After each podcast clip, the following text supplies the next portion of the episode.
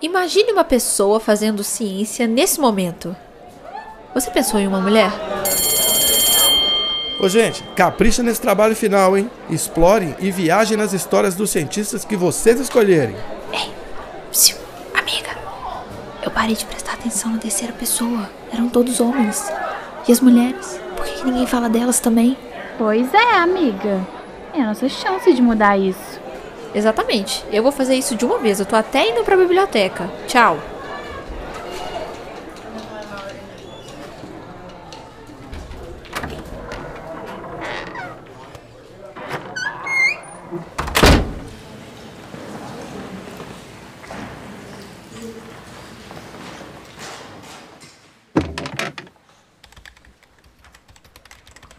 Newton, conheço.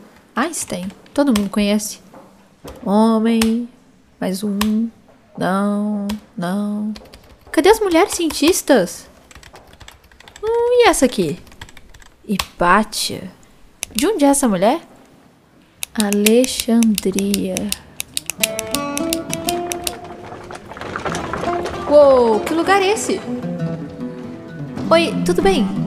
Desculpe incomodar, mas você pode me dizer como é que eu saio daqui e que lugar que é esse? Pois não, querida.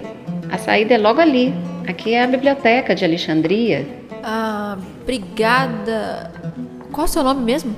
Hipátia, minha jovem. I Hipátia? Hipátia de Alexandria? Isso. De onde mais seria? É, é, é, então, obrigada, eu, eu tô indo embora, eu vou, eu vou sair... Ai, meu Deus. Pera. Não, o que, que é isso? Ah! Meu Deus. Uh! Tá. Entendi o que o professor quis dizer com viajar na história do cientista. Oh, meu bem, faz silêncio. Isso aqui é a biblioteca. Por favor.